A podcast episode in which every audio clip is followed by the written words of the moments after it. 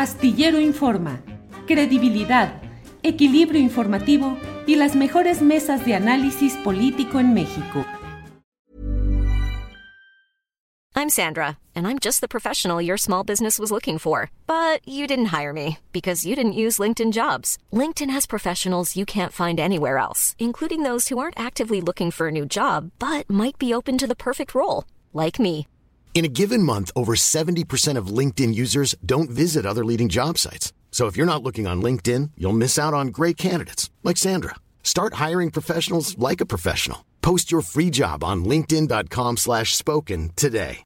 Hey, I'm Ryan Reynolds. At Mint Mobile, we like to do the opposite of what Big Wireless does. They charge you a lot, we charge you a little. So naturally, when they announced they'd be raising their prices due to inflation, we decided to deflate our prices due to not hating you. That's right. We're cutting the price of Mint Unlimited from $30 a month to just $15 a month. Give it a try at mintmobile.com slash switch. $45 upfront for three months plus taxes and fees. Promo for new customers for limited time. Unlimited more than 40 gigabytes per month. Slows. Full terms at mintmobile.com. Bien, ya estamos aquí. Guadalupe Correa Cabrera está de nuevo con nosotros. Guadalupe, buenas tardes. Muy buenas tardes, Julio. Pues aquí muy contenta de estar contigo, con Ricardo y con Víctor, como todos los jueves. Muchas gracias. Gracias. Querido Víctor, saludos, abrazo, siempre fraterno. Qué bueno que estás aquí con nosotros. Víctor, buenas tardes. Buenas tardes, Julio. Un abrazo también para ti, para Lupita, para Ricardo. Y aquí estamos al pie del cañón, mi querido Julio. ¿Cuál debe ser, Víctor? Abrazo. Ricardo Ravelo, buenas tardes. Hola, ¿qué tal, Julio? Buenas tardes. Como siempre, un placer estar aquí acompañándote en esta mesa de los jueves. Saludo a Guadalupe y a Víctor y al, público que nos sigue. Bien, gracias. Guadalupe, pues vamos entrando en materia, aprovechando que estás de regreso. Ricardo, aquí me van a echar bronca, ahorita van a decir, presentaste con mucha amabilidad a Guadalupe, a Víctor Ronquillo también, y a Ricardo Ravelo, nomás le dijiste, Ricardo Ravelo, buenas tardes, pero tú sabes también el aprecio, el reconocimiento profesional y personal, Ricardo Sí. Ravelo. Sí. Lo digo porque luego ya sabes que, claro, a él no lo saludaste, pero hay circunstancias especiales de Guadalupe y de Víctor que sabemos y que nos hacen hoy estar muy contentos de estar aquí. Mira, Elías Bautista Hernández ese dice, ya, peléense, porque están esperando a ver si nos peleamos. Pues, ¿de qué se trata Elías Bautista? Bueno, Guadalupe Correa Cabrera, el tema GIEI, la salida de este grupo interdisciplinario que se cumplirá el último día de este mes, pero es la salida del grupo que ayudó a esclarecer, a profundizar y a poner sobre la mesa elementos que el poder peñista no quería y el poder de Murillo Caram, pero que ahora en esta etapa de la administración del presidente López Obrador no encuentran el respaldo, el apoyo, la, el cumplimiento de las instrucciones presidenciales por parte de los mandos militares. Guadalupe, ¿qué nos dices respecto a este tema de tantas aristas y me parece a mí tan preocupante? Guadalupe. Sí, sí, Julio, es un tema muy preocupante y es un tema que en varias ocasiones en esta mesa se ha tratado, ¿no? En este sentido, pues después de ocho años, ¿no? De, de trabajo, el Grupo Interdisciplinario de Expertos Independientes deja México. Eh, bueno, también es interesante ver que ellos están, dependen de la Comisión Interamericana de los Derechos Humanos, ¿no? Están respaldados por una organización internacional que también con sus bemoles, pero en este sentido, bueno, este, nos han presentado un trabajo muy consistente, un trabajo muy importante. Y aparentemente, eh, por un lado, el presidente, que sigue en su papel de defender a las Fuerzas Armadas, de decir que no hay impunidad, y por el otro lado, el grupo interdisciplinario de expertos independientes ha dicho que no ha podido hacer su trabajo porque existen documentos que no se les han facilitado por parte de las Fuerzas Armadas.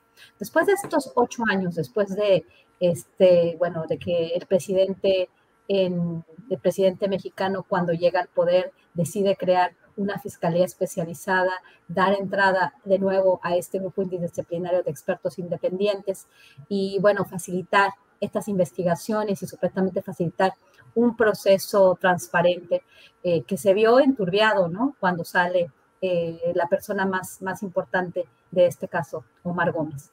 Eh, en este sentido, tuve la oportunidad de hablar con Omar en, en, un, en, una ocasión en Washington y me pareció pues de alguna forma escalofriante su testimonio, que simplemente es una repetición de lo que se dio a conocer aquí en la, en, la, prensa mexicana con relación a, su salida del país y al tema de que sí hay información que no se les, que no se les quiso compartir para realmente esclarecer una verdad, una verdad, una mentira histórica que se convierte en una verdad muy a medias, donde sí hay algunas este, personas que pues supuestamente están dando, rindiendo cuentas, ¿no? Vamos a ver en qué termina el proceso en, en, su totalidad, ¿no? Hay arrestos importantes, militares de, de mandos superiores, pero de cualquier forma, después de todos estos trabajos, no conocemos en realidad qué pasó con los 43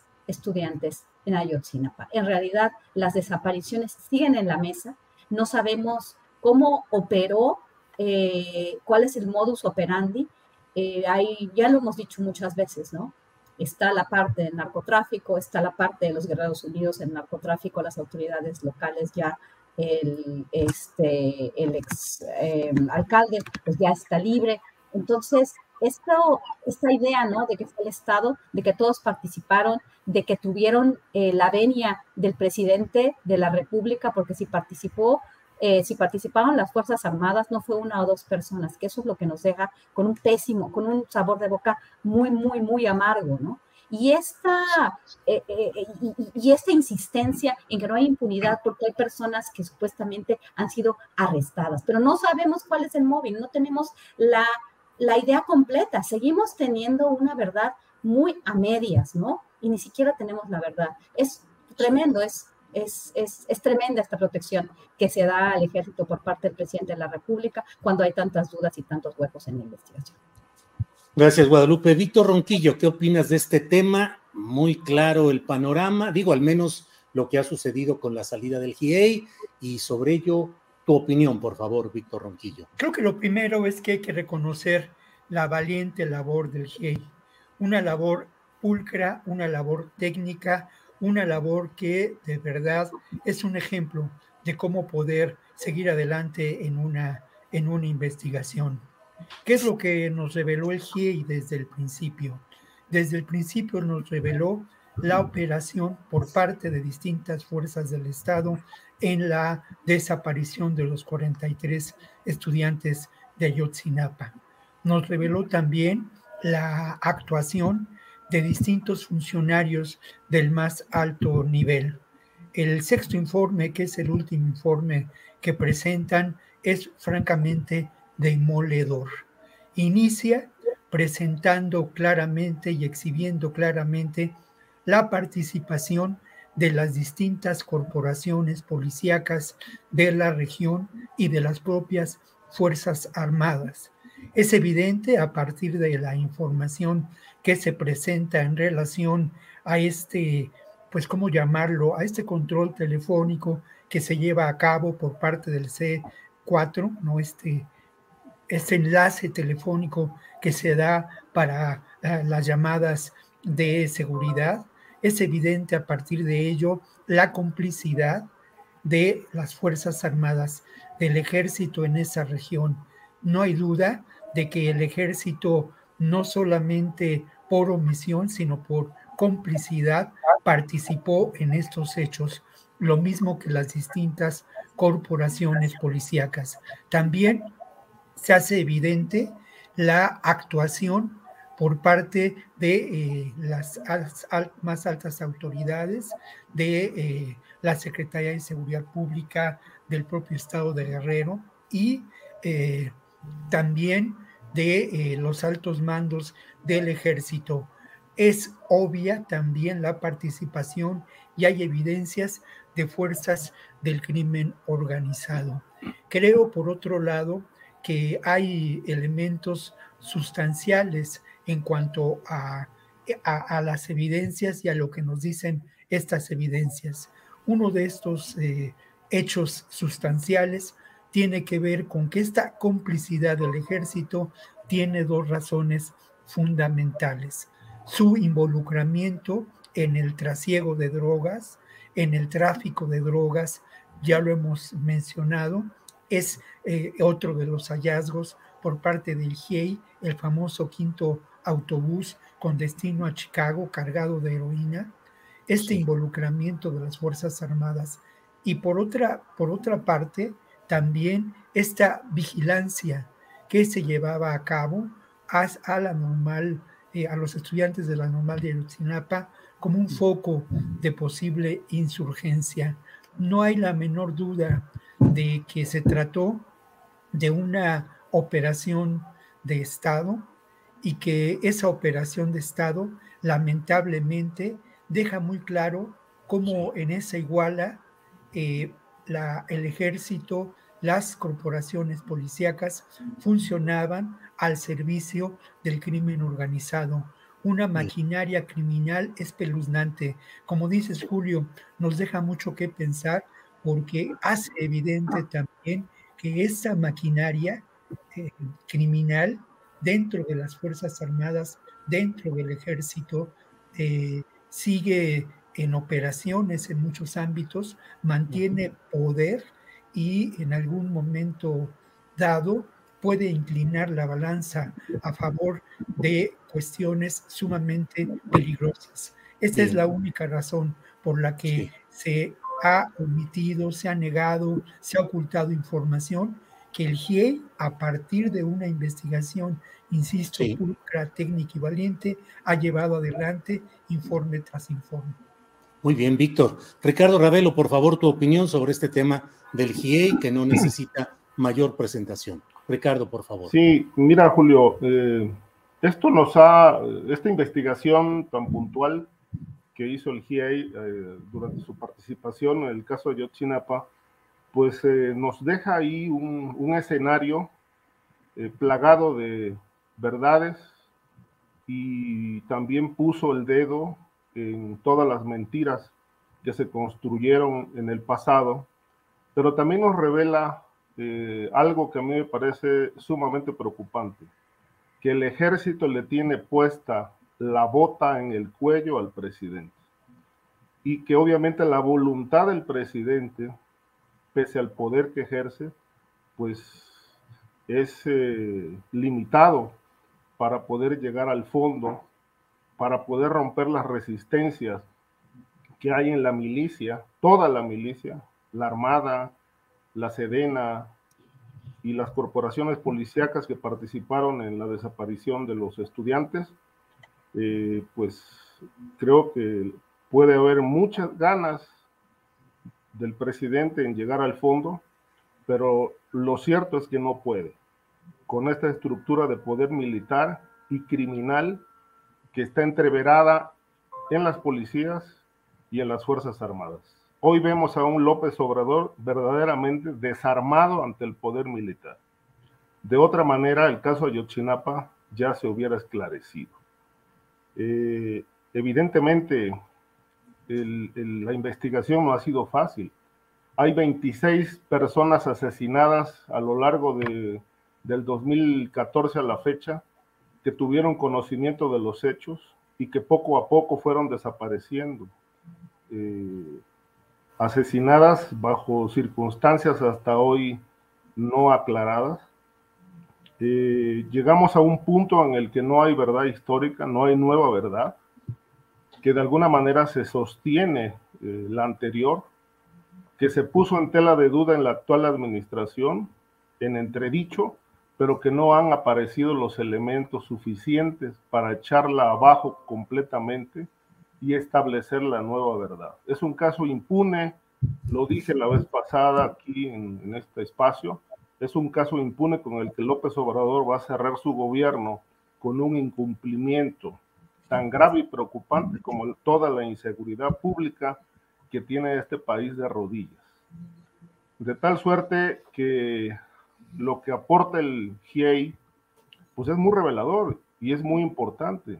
Se avanzó pero no hay, creo yo, una, una este, forma de llegar al fondo y conocer qué pasó con los estudiantes. Se habla, porque el informe lo establece, de que encontraron solamente tres eh, restos de tres estudiantes. Hay otra versión que habla de dos. Este, que acredita que estos estudiantes fueron asesinados y quemados en, el basurero de Cocula y arrojados al río. Eh, por otro lado, hay elementos también del GIAI reveladores, como aquello de que hubo dos bolsas más con restos de estudiantes que desaparecieron y, que se le ha pedido al ejército entregar información al respecto y obviamente lo han negado todo.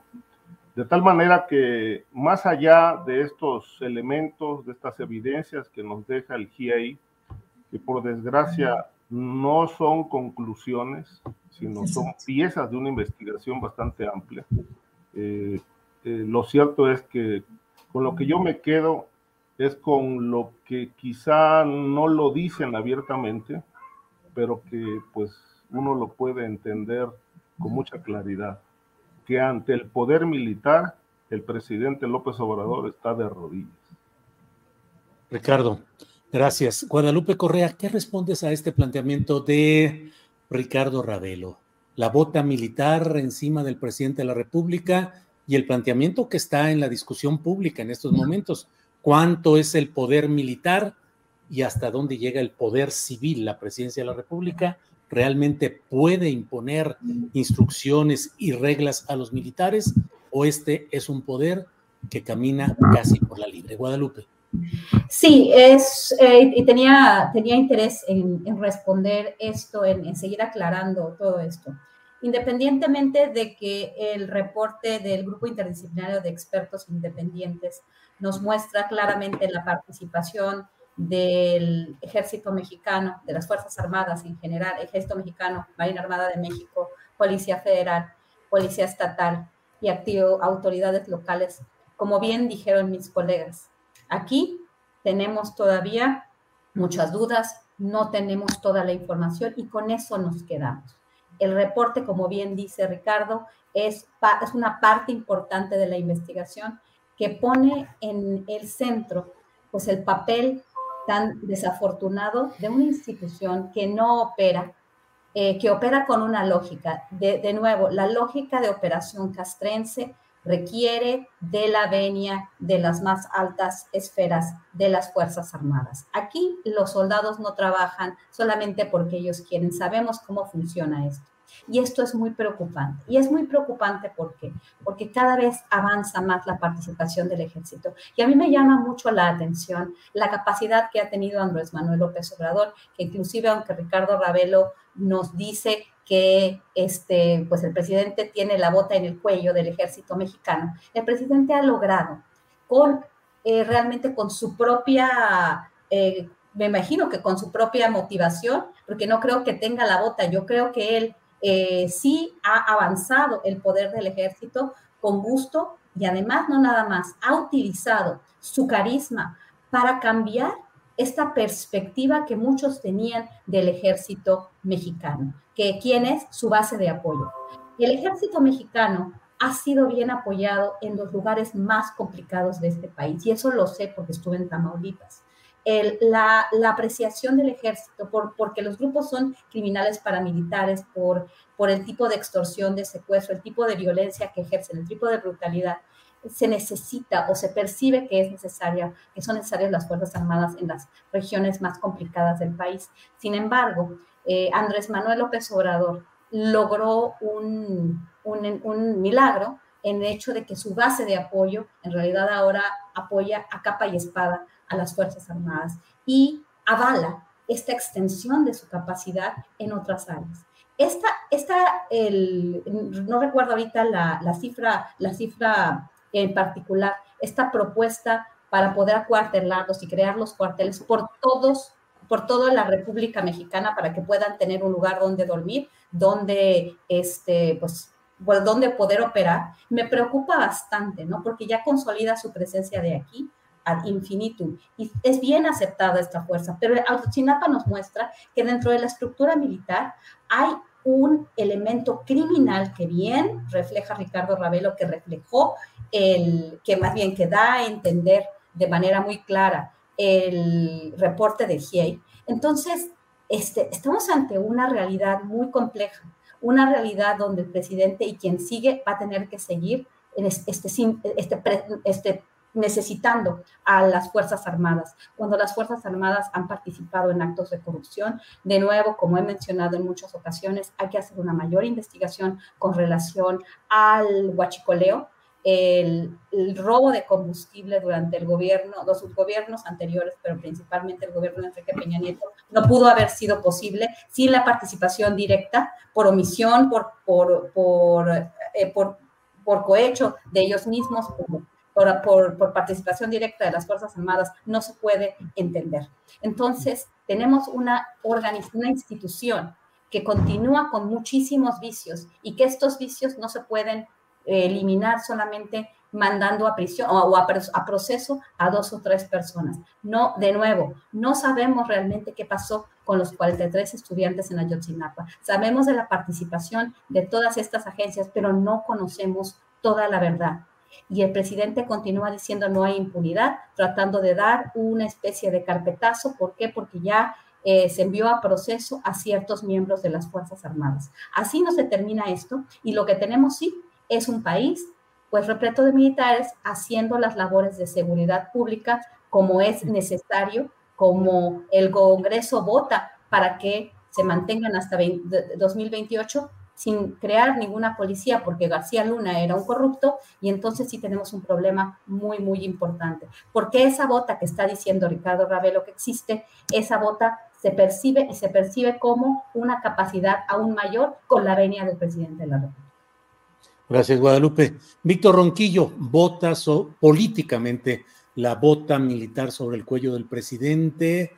El presidente debería hacer más, está sometido al poder militar. ¿Qué opinas, Víctor Ronquillo? No, yo creo que es una manera, eh, francamente, de simplificar la realidad, ¿no? Creo que es una frase muy contundente, pero es una frase que no se sostiene en los hechos y en la realidad política de este país. El caso Ayotzinapa lo que nos deja ver, como lo he dicho, es la presencia dentro de, dentro de las Fuerzas Armadas de grupos francamente oscuros, de un poder conservador que de alguna manera ha encontrado beneficios en la represión política, en acciones criminales desde los años 60 y los años 70. Grupos criminales que no solamente existen dentro del ejército, sino que también existen en diferentes espacios de lo que podemos considerar las áreas de seguridad en este país. Es una verdadera constelación de villanos, pero villanos que eh, lamentablemente siguen ejerciendo poder, pero un poder que desde mi punto de vista en estos momentos no domina al ejército ni domina a las Fuerzas Armadas y menos aún domina las acciones políticas de este gobierno. Fuerzas enquistadas que eh, de alguna manera representan la realidad de, eh, y que están vinculadas con la criminalidad de este país. En la época de Mario Arturo Acosta Chaparro, enorme represor en Guerrero, a él como premio de sus acciones, se le otorgó la concesión del robo de automóviles y del narcotráfico, sin entender la dimensión que podía cobrar este último delito. Eh, esas, esas, esas fuerzas, estos personajes, lamentablemente continúan ahí. Y creo yo, esto es, es una perspectiva difícil, es una especulación, creo yo que esas fuerzas tienen la capacidad suficiente para establecer una negociación y para cerrar el camino y obstaculizar la investigación. A pesar de ello, el que el grupo de expertos independientes, el que distintos integrantes de la sociedad civil discutan estos temas, eh, me parece enormemente sano. López Obrador se encuentra en una posición difícil, pero me parece que permitió el accionar de este grupo, no actuó como Peña Nieto decidiendo expulsarlo, la actuación por parte del subsecretario Encinas y la realización de los informes por parte de esta subsecretaría en el caso Ayotzinapa, dan lugar y en suma presentan, presentan esta realidad. Eh, creo yo que, como lo decía, es una frase contundente, es una frase eh, pues eh, de, impacto, pero, no es, pero es una frase que deja de lado el análisis riguroso de lo que está pasando en el país y de un proceso histórico en donde lamentablemente, desde mi punto de vista, López Obrador sí estableció alianzas con, eh, no con esos grupos criminales dentro del ejército, pero sí con, con, el propio ejército y la marina para llevar adelante su proyecto, su proyecto de gobierno. Eso lo, lo, lo, creo, ¿no? Bien, Víctor, gracias. Ricardo Ravelo, ¿alguna otra opinión sobre este tema o pasamos a otro, Ricardo? Lo que puedo decir es que, bueno, pues la realidad la podemos interpretar de distintas formas, ¿no? Es decir, pero en este programa yo creo que no solamente decimos las cosas, sino que asumimos posiciones.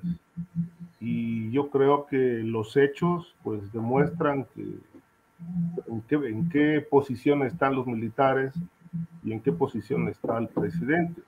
Si realmente quisieran resolver el asunto, los militares fueran los primeros en, en aportar información, la que saben, que no es poca, y, e ir al fondo.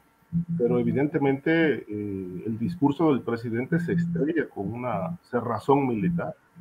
Este, habla de democratización de instituciones, de apertura, habla de que ya no hay corrupción, esto lo reitera, lo reitera, y vemos cómo se va desgastando el discurso presidencial a poco más de un año de que concluya su sexenio, negando las cosas que son evidentes a los ojos de todos, negando realidades que se caen este, por sí solas, ahí están, que todo el mundo las ven y que obviamente lo cierto, lo cierto es que cuando falta un año y algunos meses para que concluya, pues lo que nos queda claro es que el ejército eh, se empoderó más en este país, pero no cooperó, en, por lo menos en este caso, de Ayotzinapa tan importante que era para el presidente aclararlo, pues no cooperó, sigue sin cooperar, y no hay poder humano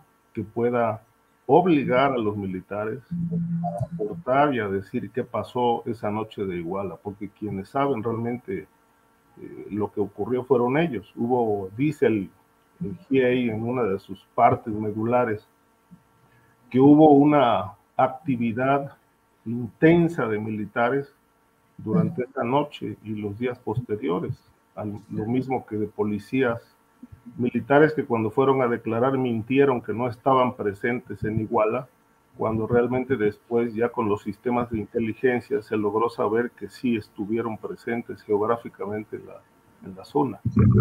Lo que observamos es un ejército cerrado, como en los tiempos eh, más duros eh, del Priato, pues vemos un ejército que jamás se ha abierto a la rendición de cuentas, ni siquiera en este gobierno que se propuso eh, abatir la corrupción, eh, pues no la vemos abatida por ningún lado y obviamente la corrupción eh, dentro del ejército pues sigue tan impune como la del resto del país eh, y que es lo que tiene a todo el territorio en tensión permanente por la imparable violencia que ellos tampoco pueden frenar o no quieren por intereses o por incapacidad, pues seguimos sumidos en una guerra que parece no tener tregua entre los grupos criminales. Bien, Ricardo. Em, Guadalupe Correa Cabrera, digo a reserva, ya lo saben todos de que se puede opinar. Eh, yo, volver yo, quisiera, yo quisiera emitir una brevísima opinión. No, es que no se trata solamente del ejército, ¿eh?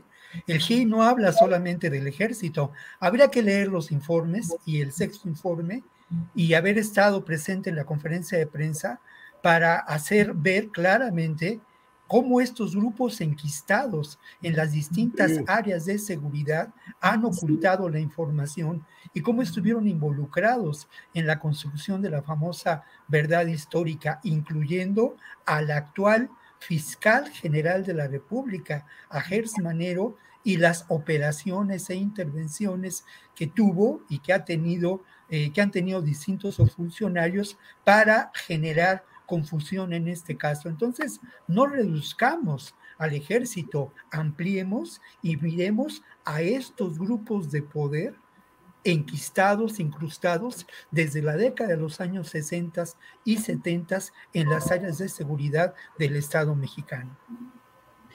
Absolutamente. Yo también quiero hacer una breve, eh, breve eh, comentario. Es bien interesante cómo eh, quien apoya a eh, las bases de apoyo de Andrés Manuel López Obrador, como bien lo hizo Víctor, se refieren a los grupos conservadores. Yo solamente quiero hacer una pequeña acotación. Los grupos conservadores y los grupos de derecho, aquí y en muchas partes del mundo, apoyan a la participación del ejército. Entonces, eso también es muy interesante. Estamos hablando de un gobierno de izquierda, pero estamos en un gobierno que está este, apoyando de una forma fundamental a una fuerza represora que en otros, en otros contextos se refiere a los grupos conservadores. Solamente quiero decir eso.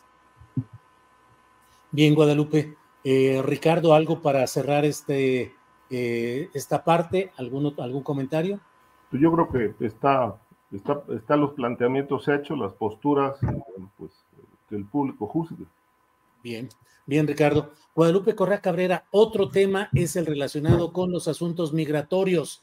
Boyas en, en mm. parte de, eh, en esta cuestión de Texas, por una parte, y por otra, pues siguen las pláticas y sigue, hoy se ha anunciado que eh, se está anunciando que hay acciones del gobierno de Estados Unidos para tratar de frenar el tráfico de armas. ¿Realmente en qué escenario crees que van esas relaciones México-Estados Unidos en temas como el migratorio, Guadalupe? Sí, bueno, es, es bien interesante, ¿no? Todo este. Millions of people have lost weight with personalized plans from Noom, like Evan, who can't stand salads and still lost 50 pounds. Salads, generally, for most people, are the easy button, right? For me, that wasn't an option. I never really was a salad guy. That's just not who I am. But Noom worked for me. Get your personalized plan today at Noom.com. Real Noom user compensated to provide their story. In four weeks, the typical Noom user can expect to lose one to two pounds per week. Individual results may vary. I'm Sandra, and I'm just the professional your small business was looking for. But you didn't hire me because you didn't use LinkedIn jobs. LinkedIn has professionals you can't find anywhere else, including those who aren't actively looking for a new job but might be open to the perfect role, like me. In a given month, over 70% of LinkedIn users don't visit other leading job sites. So if you're not looking on LinkedIn, you'll miss out on great candidates like Sandra. Start hiring professionals like a professional. Post your free job on linkedin.com/spoken today. Espectáculo mediático que simplemente esto es una una siguiente etapa, ¿no? Eh, recordemos cuando se construye a partir del 11 de septiembre y a partir del llamado la llamada ley de la reja migratoria, Border Fence Act, eh, y empieza a, a partir de, de, esta ley, se empieza a construir esta reja. Y ahorita, en época electoral, pues sí, los gobernadores de Florida, los gobernadores, el gobernador de Texas, pues empiezan a, a seguir recreando este tipo de, pues de elementos como para, para, pues también construir y reconstruir las bases de apoyo pues de los diferentes eh, grupos conservadores en los Estados Unidos en este sentido.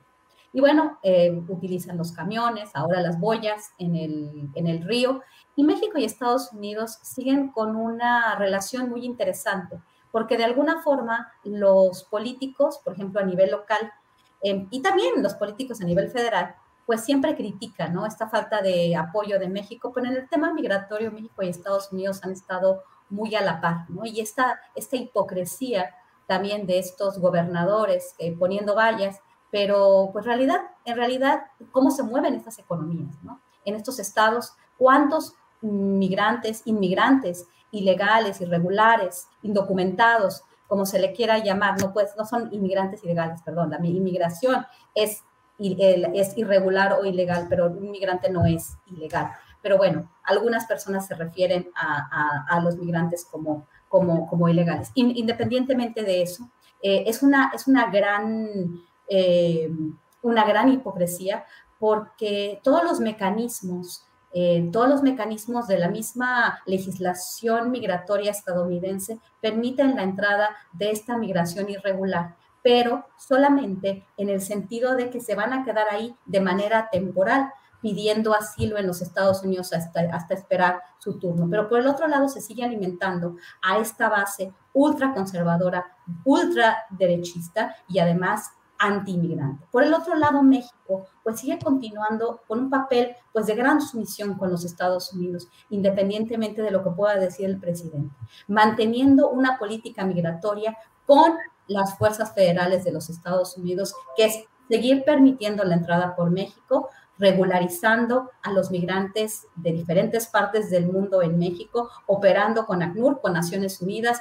operando con el gobierno de los Estados Unidos. Son diferentes fuerzas que permiten lo mismo, que es la llegada de migrantes indocumentados a los Estados Unidos, pidiendo asilo algunos de forma irregular, pero que finalmente no van a tener una forma de regularizar de forma permanente su situación eh, accediendo a una ciudadanía. Y de eso se trata, alimentar a la derecha y seguir permitiendo y seguir teniendo la fuerza de pues, la mano de obra tan necesaria para ese país.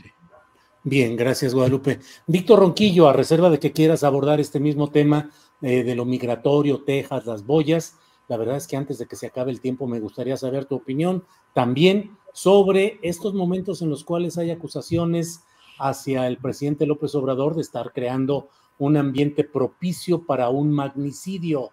Ya ha habido respuestas del propio presidente de la República, los gobernadores y gobernadoras de la 4T también fijaron postura, pero no sé si quieras abordar también este punto. Víctor, por favor. Bueno, ya lo he dicho en otras ocasiones, ¿no? No hay la menor duda de que nos encontramos en una guerra ideológica se ha hablado mucho acerca de cómo los nazis instrumentaron esta guerra psicológica, se ha documentado, pero no se ha hablado de cómo también por parte del gobierno de Estados Unidos en esa época de la Segunda Guerra Mundial se instrumentaron mecanismos similares, ¿no? No hay duda de que parte de esta guerra ideológica siembra lo que podemos considerar de una manera muy leve irritación social. Irritación social que puede llevar a, la, a condiciones de auténtica desestabilización. Y hay áreas muy claras que se están atacando por parte de quienes de alguna manera pues resultaron beneficiarios en el ejercicio periodístico de, eh, y académico también del anterior régimen, ¿no? Estas áreas tienen que ver, que ver evidentemente con la seguridad. Ese país en llamas, ese país en el caos, ese país en donde día con día lamentamos las, las muertes de miles de personas y que de alguna manera, pues el Reforma incluso se atrevió a publicar, después ya no lo hizo, una bitácora de la muerte una bitácora del horror. Eh, lo cierto es que, bueno, más allá de lo que podamos pensar o no, hay una reducción del 22%, de acuerdo a datos del INEGI, en cuanto al número de personas muertas, asesinadas por 100.000 habitantes. Esto parece poco y es muy poco, pero ahí están los hechos. Lo mismo lo que yo he insistido, ¿no? Las áreas en donde esta realidad lamentablemente se recrudece. Estados como Guanajuato, como el Estado de México, como Jalisco, que responden a una diferente realidad. Hay otra área, sin duda, que es eh, propia para generar esta irritación social y esta desestabilización. Y ahí están los recientes artículos, la reciente información publicada en contra de Pemex, que se suma a la información publicada hace meses en contra de la Comisión Federal de Electricidad. Otra área más pues es el área de salud, donde indudablemente hay serios y graves problemas, pero, eh, pero yo insisto mucho, problemas que son ahí sí legado de un modelo de salud que buscó privatizar lo mismo que a Pemex y que a otras eh, y que la propia Comisión Federal de Electricidad al derecho a la salud. Entonces, me parece que lo que lo que percibimos, lo que vemos, pues sí, es una acción, yo no considero que exista una llamada por parte de Claudio X González a estos personajes y que les diga, ahora van a escribir de esto, del otro, pero sin duda sí existe un proyecto de, eh, de cómo manejar la información, existe un proyecto de cómo eh, seguir adelante con esta idea de que eh, López Obrador es un peligro para México y por otro lado, eh, en, contraparte, pues de desarrollar, de generar eh, pues esta posición que resulta de ópera bufa, ridícula, de Xochitl Galvez como una persona capaz de llevar adelante los destinos de un país, como alguien capaz de cobrar el carácter de, de una estadista, ¿no? Entonces, sí creo que, nos encontramos evidentemente en medio de una guerra ideológica y que lo que priva en el discurso de los medios, entre comillas, hegemónicos, los medios tradicionales, es esta, es esta construcción de una, de una pseudo verdad que busca generar irritación social y que busca la desestabilización de este gobierno. Aquí eh, en este mismo espacio hemos sido testigos de la reiteración de estas frases, de estos dichos y de esta desinformación. Bien, Víctor, gracias. Ricardo Ravelo, ¿crees que se están creando condiciones para un magnicidio y que se pueden reproducir los escenarios como los más nefastos que hemos tenido? Eh, se ha mencionado el caso de Luis Donaldo Colosio como algo que debiera evitarse repetir. ¿Qué opinas, Ricardo? Mira, Julio, eh, López Obrador eh, ha cometido muchísimos errores en el ejercicio de su gobierno, este, pero no, no considero, no, no lo veo planeando un, un complot para asesinar a un rival político. No, no le veo esos alcances. Eh, lo que sí es muy cuestionable es que Xochitl Galvez eh, pues era, era una figura menor, en entredicho, cuestionada, pero pues el mejor publicista de ella fue López Obrador desde las mañaneras y empezaron a hacerla crecer, eh, a inflarla, como si el objetivo fuera construir un candidato opositor que le dé credibilidad a la elección del 2024. Porque, bueno, se pone en duda que la oposición pueda tener algún tipo de éxito en, el año entrante, precisamente por toda la, estructura que viene manejando Morena, con la, la, participación abierta del presidente en el proceso electoral, lo que podría ocurrir es que la mano del crimen organizado pueda participar, porque se presume, se ha dicho que hay redes del crimen organizado que simpatizan con Morena y con el presidente. Y eso obviamente pues el presidente no lo puede evitar, no le puede amarrar las manos a los criminales para que cometan un, asesinato. Este, pero de que López Obrador esté planeando un, crimen de un opositor que pues eh, no, tiene ningún significado todavía, pues me parece algo, pues, más que nada, como dice Víctor, parte de una guerra ideológica que pues difícilmente se sostiene. Eh, y obviamente la oposición lo está aprovechando muy bien este, para hacer crecer la imagen de una candidata este, pues que no tiene la estatura todavía para poder competir con cualquiera de los que salgan, cualquiera del que, de los que salgan candidatos, este, con Adán, con Chainbaum, Marcelo, este, por citar solamente a, tres de los, de los más importantes, este, creo que no tendrían nada que hacer. Este, Ahora, del lado de la derecha es distinto. a los de la derecha, pues que ya han demostrado, ahí está el caso Colosio, eh, otros candidatos asesinados eh, en las etapas anteriores, pues este, de parte de ellos obviamente no se dudaría una, una posible acción eh, bélica, dado que ellos están viendo desde hace mucho tiempo sacudidos sus intereses, ¿no? ven sus intereses financieros en riesgo, este, y obviamente pues los quieren defender. Y es la pugna por el poder. Yo no veo posibilidades de la oposición.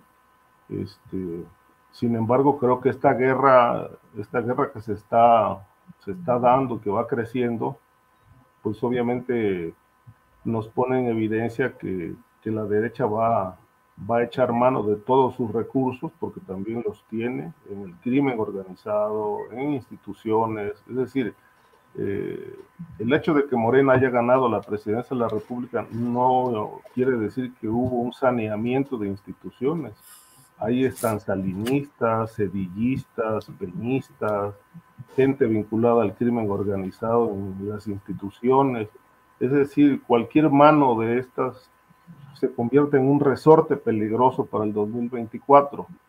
Pero esos escenarios son parte de la guerra política. Eh, insisto, no veo a López Obrador planeando un crimen, pero lo que sí es un, es un escenario posible es que algunos de los grupos criminales que de alguna manera se han beneficiado eh, con las políticas fallidas del actual régimen, pues puedan actuar. Bien, bien, gracias Ricardo. Eh, Guadalupe Correa, eh, se habla de que ya hay un acuerdo más detallado y más fuerte, más vigoroso entre México, Estados Unidos y Canadá para el tema difícil siempre del tráfico relacionado con el fentanilo. ¿Qué opinión tienes sobre estos uh, acuerdos o estos uh, detalles y qué tanto se podría lograr, Guadalupe? Sí, bueno, empezando con, con la definición o más bien eh, el nombre que se le pone a la crisis del fentanilo, ¿no? Es una crisis eh, de adicción a las drogas en los Estados Unidos muy visible y vamos a las principales ciudades de los Estados Unidos, por ejemplo, a Los Ángeles, a San Francisco, a Chicago, a Houston, a Seattle.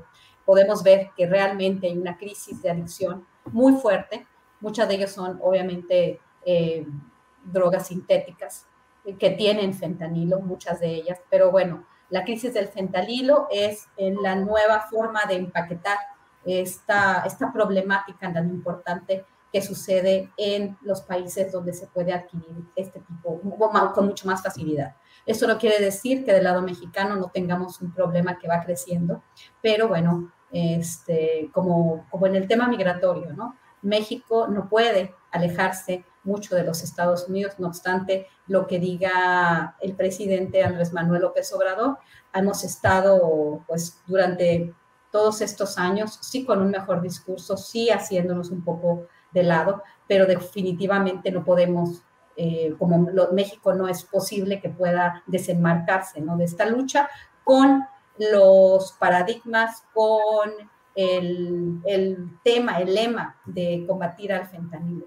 Creo que México ha hecho un buen trabajo tratando de poner en la mesa la importancia de la demanda de narcóticos, pero finalmente esta colaboración parece ser como la quiere Estados Unidos. ¿Por qué? Porque ellos tienen una forma de atacar la oferta de narcóticos y México se ha metido en esta colaboración atacando la oferta de narcóticos y no la cuestión de la demanda de droga, de fentanilo y de otras drogas sintéticas. En Estados Unidos se puede consumir en algunas partes del país cualquier droga, la que quieras. Y eso no, de eso no estamos hablando.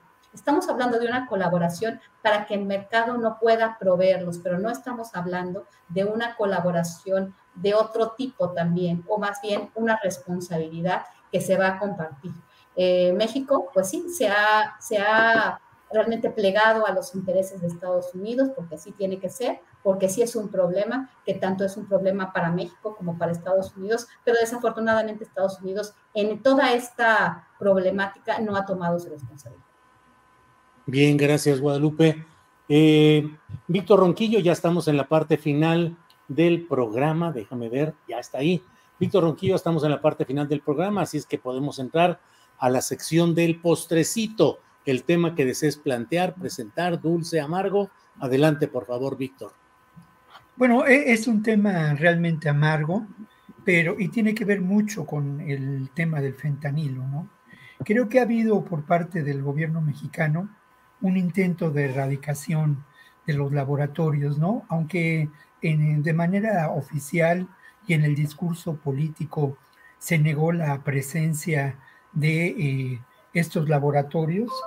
En el, a lo largo del sexenio hay más de, de 788 laboratorios que han sido desmantelados. Eso me parece importante y también de acuerdo a información oficial que fue dada a conocer esta semana a raíz de esta reunión, se mencionó que se ha golpeado económicamente a estas organizaciones con más de un billón de pesos, ¿no? estos golpes económicos. Lo que creo yo es que, y esto lo mencionaba Ebrard en muchas ocasiones, esta complejidad de lo que ahora es la dinámica del narcotráfico va unida con el fenómeno también del tráfico de armas, del lavado de dinero. Pero en cuanto al tráfico de armas, me parece que no ha habido el equivalente en cuanto a acciones por parte del gobierno de Estados Unidos en cuanto a el eh, intentar desmantelar este gran negocio, ¿no? Hoy la portada de la jornada es estremecedora, ¿no? 200 mil armas al año corren por México, el 70% fabricadas en Estados Unidos. Hay un par de demandas interpuestas por el gobierno mexicano que son de suma importancia. Se busca eh, el, una indemnización de 15 mil millones de dólares, de acuerdo al costo humano, al costo incluso en términos de lo que podemos considerar eh, el Producto Interno Bruto derivado del tráfico de armas tan grande, ¿no? Obviamente los grandes beneficiarios del gran negocio del armamento son los fabricantes de armas que no solamente se benefician de esta realidad en nuestro país, sino se benefician del gran negocio de la guerra en distintos países del mundo. Eh, la demanda de que se vuelva a abrir o la petición por parte del gobierno de que se vuelva a abrir esta, este par de demandas que por un lado ataca a los fabricantes de armas y por otro lado a los distribuidores de armas, eh, es, eh, me parece de suma importancia y se argumenta que más allá de la ley federal de protección, y lo leo, del comercio legal de armas que protege a estos eh, fabricantes de armas, existe esta realidad. Se argumenta también que el tema no es eh, el daño que puedan causar derivado de una acción de un tercero, sino el tema es el daño que causa la, fabricación de este, de este armamento, ¿no? Algo que me parece muy, muy importante y que tiene que ver con esta complejidad de eh, la realidad del narcotráfico hoy en día, Julio. Bien, Víctor, gracias. Ricardo Ravelo, postrecito, dulce, amargo, como lo quieras servir. Ricardo. Sí, es eh, bueno, está ligado con lo que comentó Víctor, muy, muy interesante, pero por ejemplo, mm, el, fentanilo sigue fluyendo por México, ¿no? Y ahorita la, la, preocupación de Estados Unidos es que, no obstante la militarización de puertos, de los puertos, que, que se han convertido en una plataforma de envío de fentanilo a Estados Unidos, pues siguen teniendo una actividad bollante en el movimiento de fentanilo, no obstante la presencia de la, de la Marina, de los militares. Este, y por ejemplo, conozco de cerca algunos eh, testimonios de trabajadores portuarios, por ejemplo, de Tuxpan, Veracruz, el puerto de Veracruz, Coaxacualcos, Veracruz, todos estos en manos de de la vigilancia a, cargo de militares, donde pues este, ellos se extrañan ¿no? del movimiento de, de droga que hay, que proviene de China, que luego se procesa en México y se envía a través de los puertos.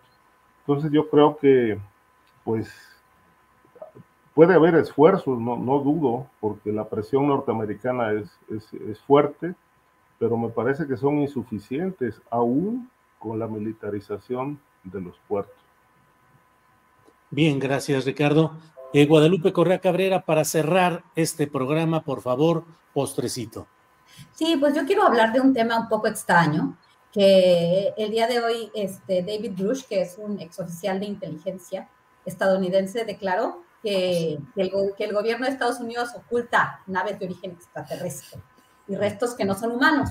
Ok, eh, es una cosa, como decimos, bueno, eso es en la capital de los Estados Unidos, estamos hablando del Congreso estadounidense, estamos, a, a, estamos hablando de que los partidos le dicen al Pentágono que, que, que, ya, no, ya no haya secretos y que, y que, y que dé la información. A mí me parecen eh, este tipo de cuestiones, no las quiero tampoco poner en duda porque me parecen muy complejas de entender si es que han sucedido o no. Eh, esta cosa de los ovnis, ¿no? Me acuerdo durante los años 80, las guerras de las galaxias, también en un, en un conflicto geopolítico muy importante. Estados Unidos está eh, realmente en una situación muy complicada cuando ves cómo, cómo está el tema de las adicciones en diferentes ciudades, la pobreza, la desigualdad, pues muchas cosas, ¿no? La economía estadounidense está perdiendo relevancia, los políticos que parecen también payasos, como en, en México y en muchas otras partes del mundo. Pero es interesante, ¿no? Este desviar, de, de, de, desviar la atención y seguir quizás apoyando a la NASA, apoyando a SpaceX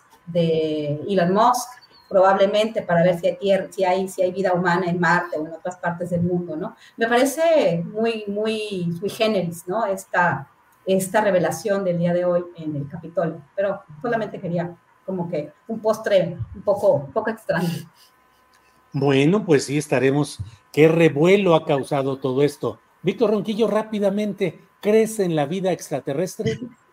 Sí, definitivamente sí. Estoy convencido de que no sé de qué manera ni de qué forma, pero no hay duda, ¿no? Y también estoy convencido de que a lo largo de décadas, eh, distintos gobiernos, sobre todo los más poderosos, se han mantenido oculta información al respecto. Habría que ver, eh, eh, mi, mi, más reciente novela precisamente se trata de esa historia, ¿no? Se, se, llama Camaleón, ya, ya aquí platicaremos alguna vez, y habla un poco de esta, de esta historia de un, de, un, de un planeta, de una nave planeta que busca salvar a la especie, y luego se revelan muchas cosas. Hay un ingeniero en sueños en esa nave planeta que pone el desorden y que es condenado a muerte y esa muerte se lleva a cabo en la Tierra. Creo que, creo que por otro lado, es, es un tema que a mí me, que a mí me apasiona, tiene, tiene un encanto. Yo veía a Pedro Ferriz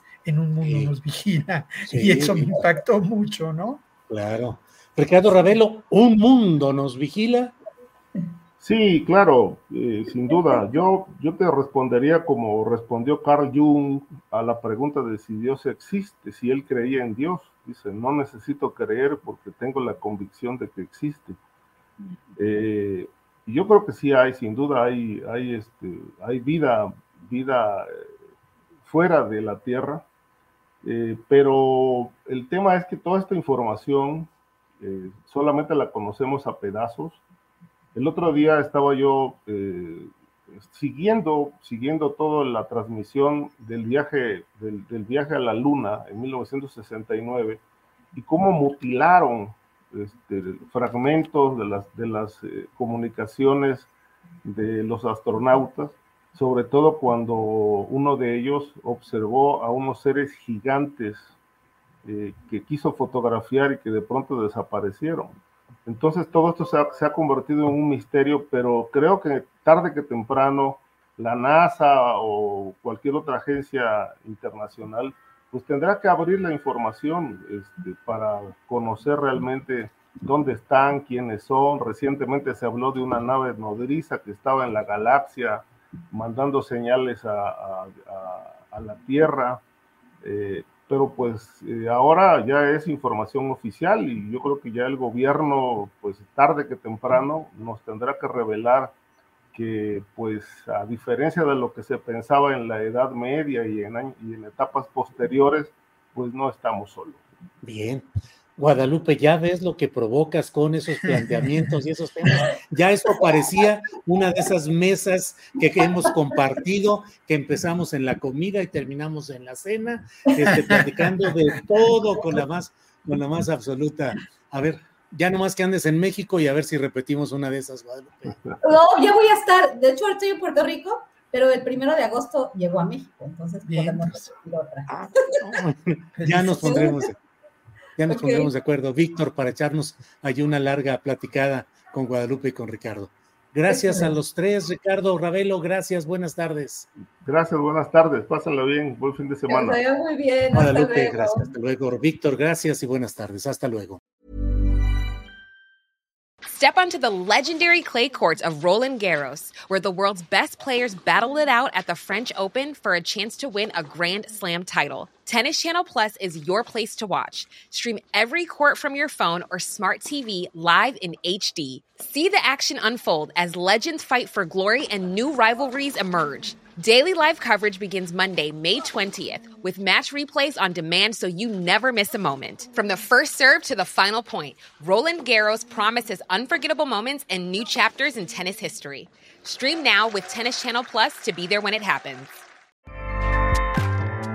ACAST powers the world's best podcasts. Here's a show that we recommend. The Real Housewives is a guilty pleasure for most, but if you're looking to not feel guilty about that pleasure, tune in to Everything Iconic with me, Danny Pellegrino, where I break down all the messy moments and behind the scenes antics of Bravo's popular franchise. And on Everything Iconic, I also interview celebrity guests like Kelly Ripa, Kiki Palmer, Drew Barrymore, Cameron Diaz, and more about their guilty pleasures, their past work, and so much more. So if you're pop culture obsessed and find yourself watching way too much reality TV like me, tune in to Everything Iconic with Danny Pellegrino wherever you listen to podcasts. ACAST helps creators launch, grow, and monetize their podcasts everywhere. ACAST.com. Para que te enteres del próximo noticiero, suscríbete y dale follow en Apple, Spotify, Amazon Music, Google o donde sea que escuches podcast te invitamos a visitar nuestra página julioastillero.com.